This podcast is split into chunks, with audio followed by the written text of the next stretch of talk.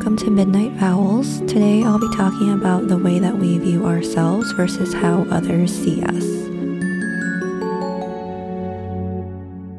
So, part of the reason of why I decided on this topic was because I recently had a review with uh, one of my supervisors at work, and um, it was basically as I expected. It was a good review. Um, it's actually better than I expected, which is to say that um, it was pointed out that I'm excelling in a lot of areas. I'm an independent self starter, meaning that I am able to look into things and research things and figure out how to do things on my own. And if I do have questions, I ask others. But basically, what I got from that was that is kind of different from how I view myself sometimes um, because I, in my head, a lot of times, whether it's work related or just, you know, personal related, I feel like anybody can do what I do and do it better.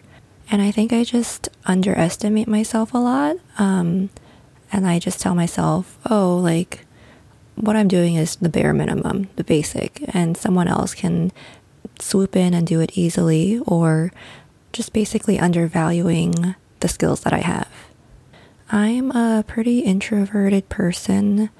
I tend to isolate myself a lot of the times. And so when I do hear from others the way that they view me, um, it sometimes is a bit of a shock um, to hear the positive remarks. I'll get so used to the way that I view myself, just thinking about my own skills and my own personal- personality, that when I interact with someone else and hear it from an outsider perspective, it sometimes reminds me, like, oh, yeah, I forget that sometimes I'm too harsh on myself and I should try to view myself as others see me sometimes, just so that I can remind myself of my skills and assets that I often overlook. One term or concept that comes to mind that I feel like has gotten um, more traction recently in recent years is imposter syndrome. Um, so, what imposter syndrome is, is let me look up the definition. It's a psychological pattern in which an individual doubts their skills, talents, or accomplishments and has a persistent internalized fear of being exposed as a quote unquote fraud. I'm not sure, but I feel like most of us can identify with this at some point in our lives where we feel like we're not worthy enough or meeting expectations, when in reality we're doing just fine. And this can also be compounded by being a woman or a person of color because you have more to prove in a way, and also you might be more self critical on yourself. Now, I know that imposter syndrome is mostly attributed to work related things, um, but I also can see how it can relate to relationships as well. Um, so, for friendships, I do sometimes find myself thinking that I'm not a good friend, that I might not be putting enough effort into the friendship, or maybe I'm not communicating enough, and maybe not living up to the expectations of the other person. Or maybe that friend has too good of an, an impression of me, and I'm really don't want them to find out that I'm not up to their standard. So, a lot of it could just be that we self impose these doubts on ourselves for no reason at all, really. And when I find myself having these series of self doubts, I will question myself. I'll ask myself, is this because I'm experiencing low self esteem right now? Or is it because I'm just naturally an introspective person and I generally know my skills and what areas I lack in? And then it just becomes a sort of jumble of thoughts of sorting out okay, what's the balance of knowing your strengths and weaknesses compared to over analyzing things too much and being too hard on yourself. So that's kind of something that I've struggled with in the past. I don't know who might be listening to this right now, but if you take any stock in astrology, which I sometimes do read into just for fun, um, I am a Pisces and we are known for overthinking things a lot. So take that as you will. I would say that one thing to consider if you've had similar thoughts as I have is how long you've been having these self doubts for.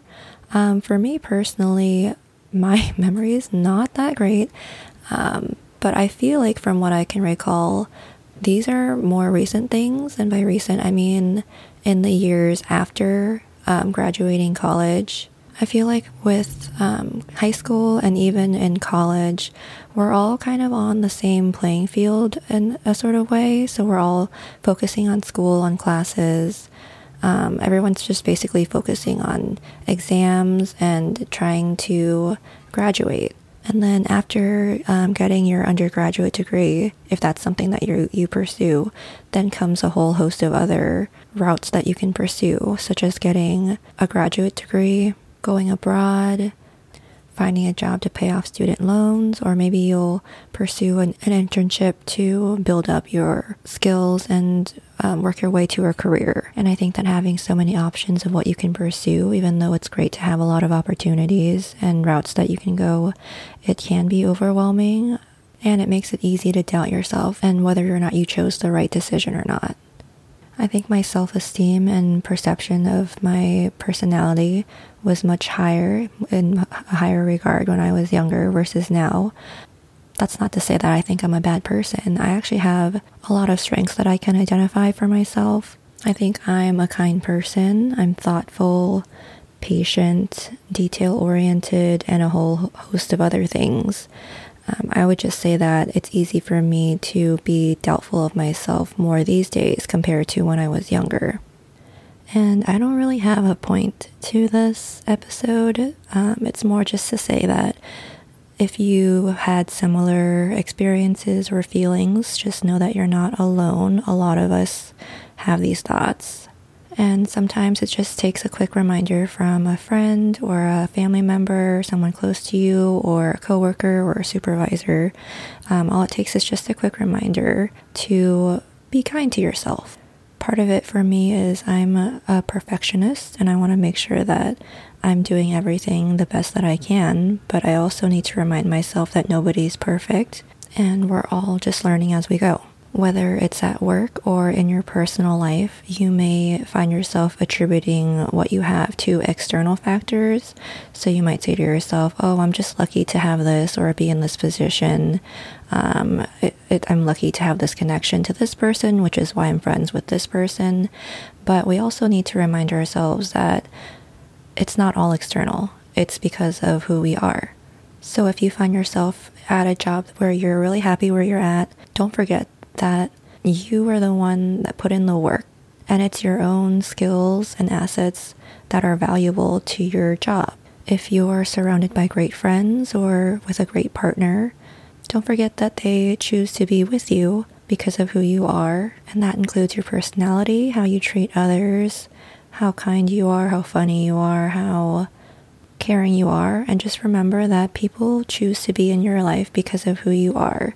It's not a mistake. And if you find yourself having a hard time accepting telling yourself this, then it might be a good idea to voice your thoughts out loud and maybe let others in um, so that they know that you're at a point where you have some self doubts about yourself. Because I'll say it again the way that we view ourselves is often not how others perceive us, and the way that others perceive us is, for the most part, usually very positive.